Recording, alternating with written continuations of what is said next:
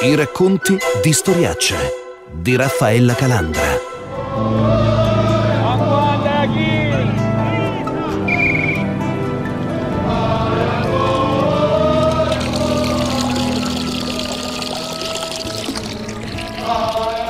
In questa fonte si saranno abbeverate decine di tonnaroti. Forse qui avranno anche pulito le parti che spettavano loro del pesce per poi consumarle durante le lunghe attese tra una mattanza e l'altra.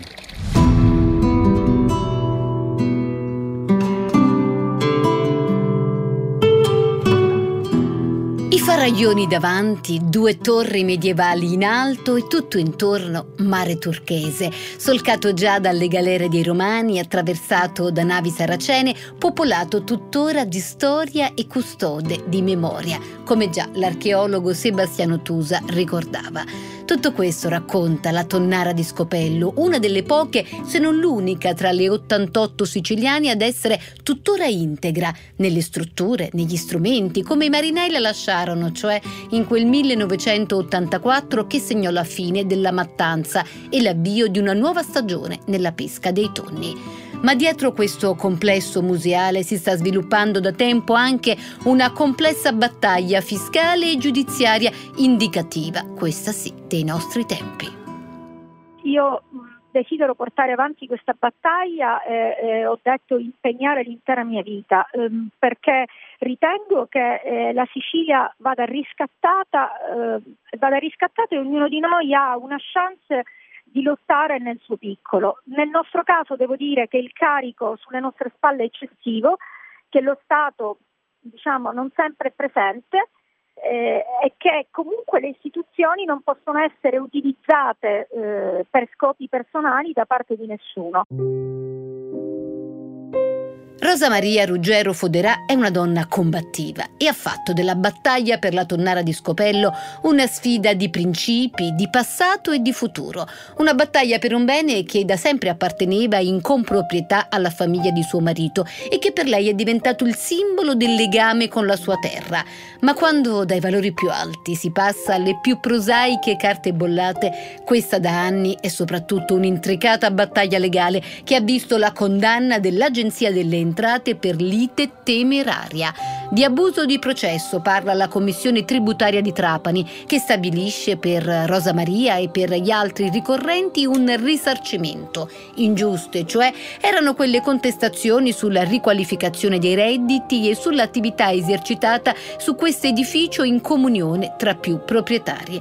E questa è solo una parte di una contesa che è fiscale, amministrativa, tributaria e anche penale e che conta conta, secondo le stime di Rosa Maria, 80 citazioni e 80.000 euro solo in un anno per spese legali, senza però far sparire l'amore per quest'angolo di mare, di cielo e di storia. Sono Vittorio Ballerini, sono l'assuntore di custodia del Museo Sommerso, il percorso archeologico subacqueo qui ai Faraglioni di Scopello Abbiamo trovato negli anni tutta una serie di reperti, eh, abbiamo chiesto quindi alla Sovrintendenza del Mare, e quindi in collaborazione con loro, la possibilità di realizzare un vero e proprio museo sommerso. Questa iniziativa è stata realizzata in collaborazione con la Sovrintendenza del Mare, con la quale ancora ad oggi, ancora ad oggi portiamo avanti questo, questo progetto che eh, unitamente ad altri musei sommersi già esistenti comunque intendono favorire eh, anche una, un incremento turistico, quindi offrire una valida alternativa di viaggio e di soggiorno.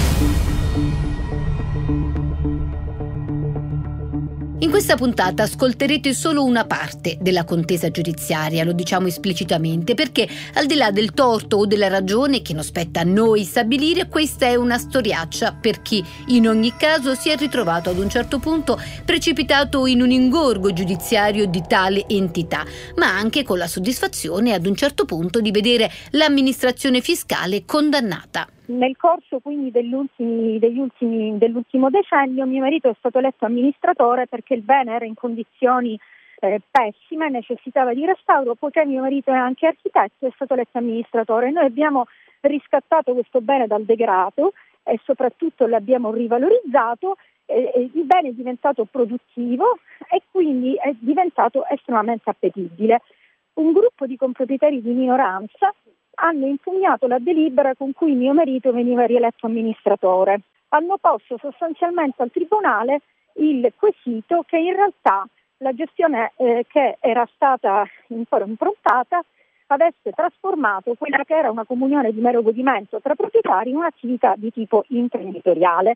Da lì questi comproprietari hanno fatto un esposto alla Guardia di Finanza, dichiarando che noi avremmo evaso il regime fiscale, perché se la tonnara era un'attività di impresa, cioè se la gestione degli immobili era eh, inquadrabile come attività di impresa, veniva meno la dichiarazione IVA, quindi non veniva versata l'IVA l'IRAP e così via. Un grande eh, guazzabuglio di tipo fiscale che è molto significativo anche delle complessità delle nostre norme eh, fiscali, tanto è vero che l'Agenzia delle Entrate è stata condannata per azione temeraria, cioè in sostanza che cosa significa questa condanna che dà ragione alla sua eh, battaglia che è portata avanti per, per tanto tempo, che non ci sarebbero dovute essere contestazioni nei vostri confronti, tanto è vero che c'è anche l'obbligo per voi di essere essere risarciti, giusto? Esatto, perché la, l'Agenzia delle Entrate di Trapani, prendendo spunto quindi dal PVC, cioè dal processo verbale di constatazione che fa la Guardia di Finanza al termine delle indagini, emette gli avvisi di accertamento nei confronti di tutti i comproprietari ritenendo che quindi il reddito prodotto alla tonnara non fosse inquadrabile come reddito da persona fisica, ma come eh, reddito da partecipazione. E quello che loro contestavano era il fatto che noi avremmo evaso il regime fiscale perché non avevamo applicato l'IVA e neanche pagato l'IRAP, cioè cioè quello che paga l'azienda. Quindi vi contestavano una serie di evasioni fiscali su, sui pagamenti di, di, tutta una serie di, di, tasse. Questo però in realtà ora la, la sentenza che c'è stata a, a, gennaio ha dimostrato che così non è e che anzi l'amministrazione, cosa che è estremamente rara, è stata condannata per azione temeraria, cioè un'azione che non doveva muovervi. Questa è la seconda sentenza che mette la Commissione tributaria. A noi era stato già mandato un avviso di accertamento per l'anno precedente e la Commissione tributaria ci aveva dato ragione perché aveva ritenuto, uno, proprio la prima dichiarazione che fa la Commissione tributaria è che non c'è nessuna evasione e elusione fiscale. Al contrario, il gettito fiscale prodotto dalla nostra gestione è più elevato nei confronti dell'erario rispetto al gettito fiscale che loro vorrebbero guadagnare, cioè se noi avessimo perso, lo Stato avrebbe dovuto restituirci i soldi che noi abbiamo pagato. Quindi già l'anno precedente l'Agenzia delle Entrate con una, sette- con una sentenza del febbraio del 2019 ci aveva dato ragione, aveva condannato, eh, scusi, la, la, Commissione tributaria ci aveva dato ragione, aveva condannato l'Agenzia delle Entrate alle spese di lite e basta.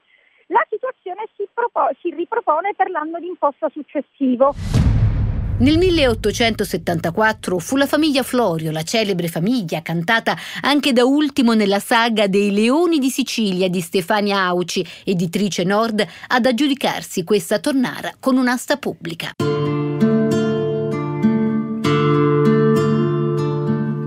Ignazio guarda i tonni che vengono sbarcati l'uno dopo l'altro, le vittime della mattanza dopo la festa del Santissimo Crocifisso di quel maggio 1828.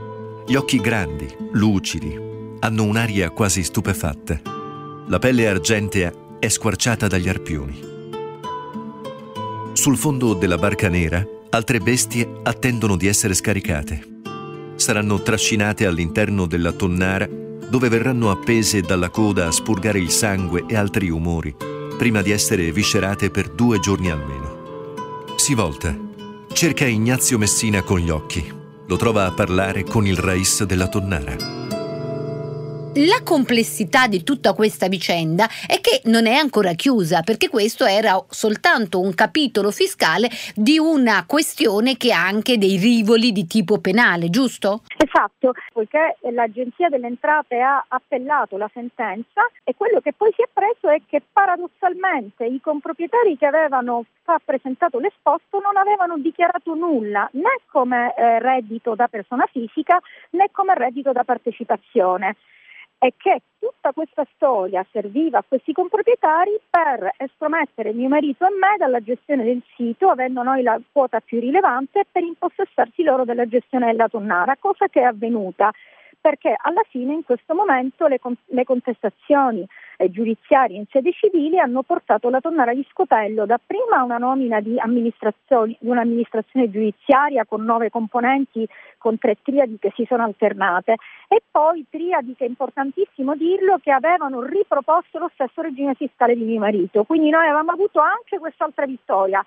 In questo momento voi siete ancora comproprietari della Tonnara oppure siete stati estromessi dalla gestione? Noi siamo comproprietari con la quota più rilevante, ma siamo stati estromessi alla gestione perché il Tribunale civile il, il, la, la, la, la, controversia civile è ancora in corso. Nel momento in cui noi, prima di avere queste sentenze, abbiamo costituito una società per emettere l'IVA, hanno chiesto il sequestro del sito in sede civile e l'hanno ottenuto. E infatti la tonnara di Scopello è stata chiusa alla, al pubblico proprio su disposizione della custode giudiziario ed è stata chiusa in virtù di questa richiesta di sequestro? Esatto è stata chiusa e poi è stata passata proprio a loro che hanno costituito una società ad hoc eh, fatta da alcuni membri della famiglia di queste persone che avevano impugnato la delibera assembleare. Abbiamo trovato chiuso, sì, siamo deluse perché eravamo venute qui apposta per visitare la Tonnara, dalla Puglia. Io vengo da Trieste. Circa 300 presenze al giorno noi abbiamo qui. Da dove viene lei? Da, dall'Inghilterra. Siamo venuti apposta per vedere che è un posto abbastanza rinomato, mi sembra però è un peccato non poter scendere giù. Io vengo da Modena, abbiamo scelto di venire proprio qua a Scopello, abbiamo preso casa puntando a poter visitare anche questa tonnara e fare il bagno in queste acque che sembrano meravigliose, anzi sono meravigliose. Purtroppo non riusciamo ad accedere. Uh, quello della tonnara di Scopello è un complesso monumentale e delicatissimo in cui natura e architettura si fondono per fare un unicum di cui in Italia e in Sicilia esistono pochissimi esemplari. La tonnara di Scopello è, una, è forse l'unica tonnara della Sicilia che ha conservato le sue caratteristiche e col rispetto e la dignità dovute a un luogo che un tempo era un luogo di lavoro, di fatica. È un complesso che è stato restaurato con molta attenzione, con con abilità e competenze scientifiche. Questo è un raro caso di un bene culturale soggetto a mille vincoli, giustamente, di proprietà privata, gestito da privati, ma aperto alla fruizione del pubblico. Questa è una cosa bellissima, la cui chiusura penalizza non soltanto i turisti, non soltanto i proprietari, ma anche tutto l'indotto che da questo oggetto del desiderio trae sostentamento. Parlo degli alberghi della zona, parlo dei ristoranti, anche, dei, anche dei, delle aree a parcheggio, perché qua bisogna dire che è tutto stato ben organizzato in modo tale che, ripeto, la fruizione di questo bene privato che appartiene alla cultura della Sicilia più nobile, più antica, sia eh, preservato e utilizzato, si spera, ancora in futuro. Mesi dopo, l'auspicio dell'avvocato Iano Monaco è stato esaudito e la tonnara, sequestrata nel 2017 ai tempi di questo servizio del giornale di Sicilia, è tornata visitabile, motore economico di un'area della provincia di Trapani a forte vocazione turistica. Ma se i visitatori possono di nuovo immergersi nella serenità pulsante di storia, con le memorie delle passate fatiche di questo luogo, la tonnara di Scopello resta invece l'occhio anche di un ciclone giudiziario multiplo, in una terra che tra l'altro, come sanno gli ascoltatori di Storiacce, è anche feudo dell'ultimo superboss di Cosa Nostra. Da qui ripartono tra pochissimo i racconti di Storiacce.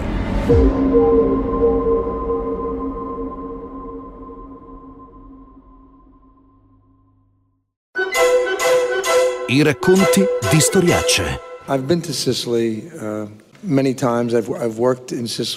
Sono stato in Sicilia molte volte, ho lavorato in Sicilia anche negli anni Ottanta. Credo che la cosa che rimane interessante è la complessità. La, comple- la, complessità dell'animo siciliano.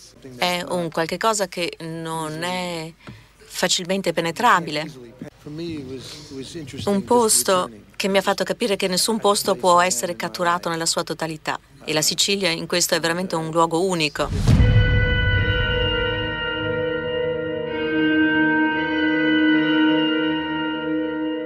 Alla fine a quanto pare si torna sempre qui, a uno, nessuno e centomila. Si torna alle maschere e a Pirandello quando si parla di Sicilia e anche quando lo fa un regista come John Turturro che della tonnara di Scopello parlò nelle prove di una tragedia siciliana.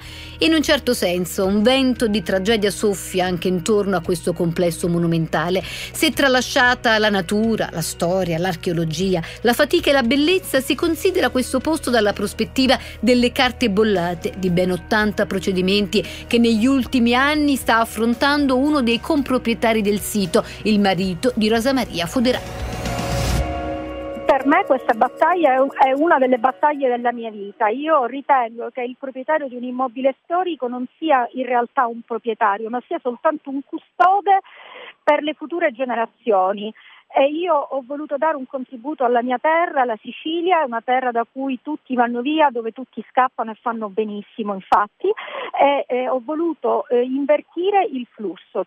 Avevamo eh, gente che veniva lì per il silenzio, veniva lì perché non c'era il wifi, veniva lì per perché il posto era così, perché c'erano le rondini, perché c'erano i gabbiani, perché tutto era rimasto esattamente così cristallizzato nel tempo. Io mi sono imbattuta in questa storia perché per me è una storia di riscatto contro questo invece tentativo di speculazione che passa attraverso le vie giudiziarie. E per rispondere in pieno alla sua domanda, io sono stata convenuta in non meno di 80 contenziosi. Penso che faccio concorrenza a tutti in Italia, non penso che ci sia una persona che abbia avuto il numero di contenziosi che uso io. Soltanto nel corso del del 2019 mio marito ed io abbiamo speso 84 mila euro di spese legali, parcelle piccolissime, piccolissime, ma almeno 16 legali coinvolti la nostra vita è stravolta, noi siamo in udienza continuamente, continuamente a rivedere memorie, continuamente a eh, dare suggerimenti, a spiegare le cose agli avvocati, cioè vogliono portarci a vendere le nostre quote. Potrebbe sembrare una storia di banali liti tra eredi o tra comproprietari di uno stesso bene, storia quasi da beghe di condominio, come se ne vedono tantissime in Italia, ma per i numeri, ben 80 citazioni, per l'unicità del luogo, per la posta in gioco, forse questa è diventata invece una storia emblematica, anche perché, circostanza abbastanza rara, l'Agenzia delle Entrate, come avete già sentito, è stata condannata per lite temeraria e abuso di processo.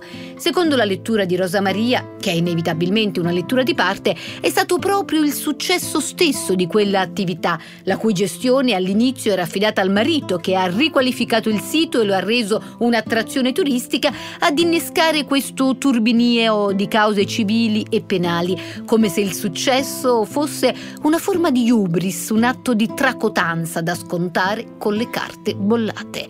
Ora loro, la famiglia Foderà, resta comproprietaria del complesso, ma sono stati estromessi al momento dalla gestione del sito. Ma su questa tonnara e sulla sua storia, Rosa Maria ha deciso di far coincidere la battaglia della sua vita.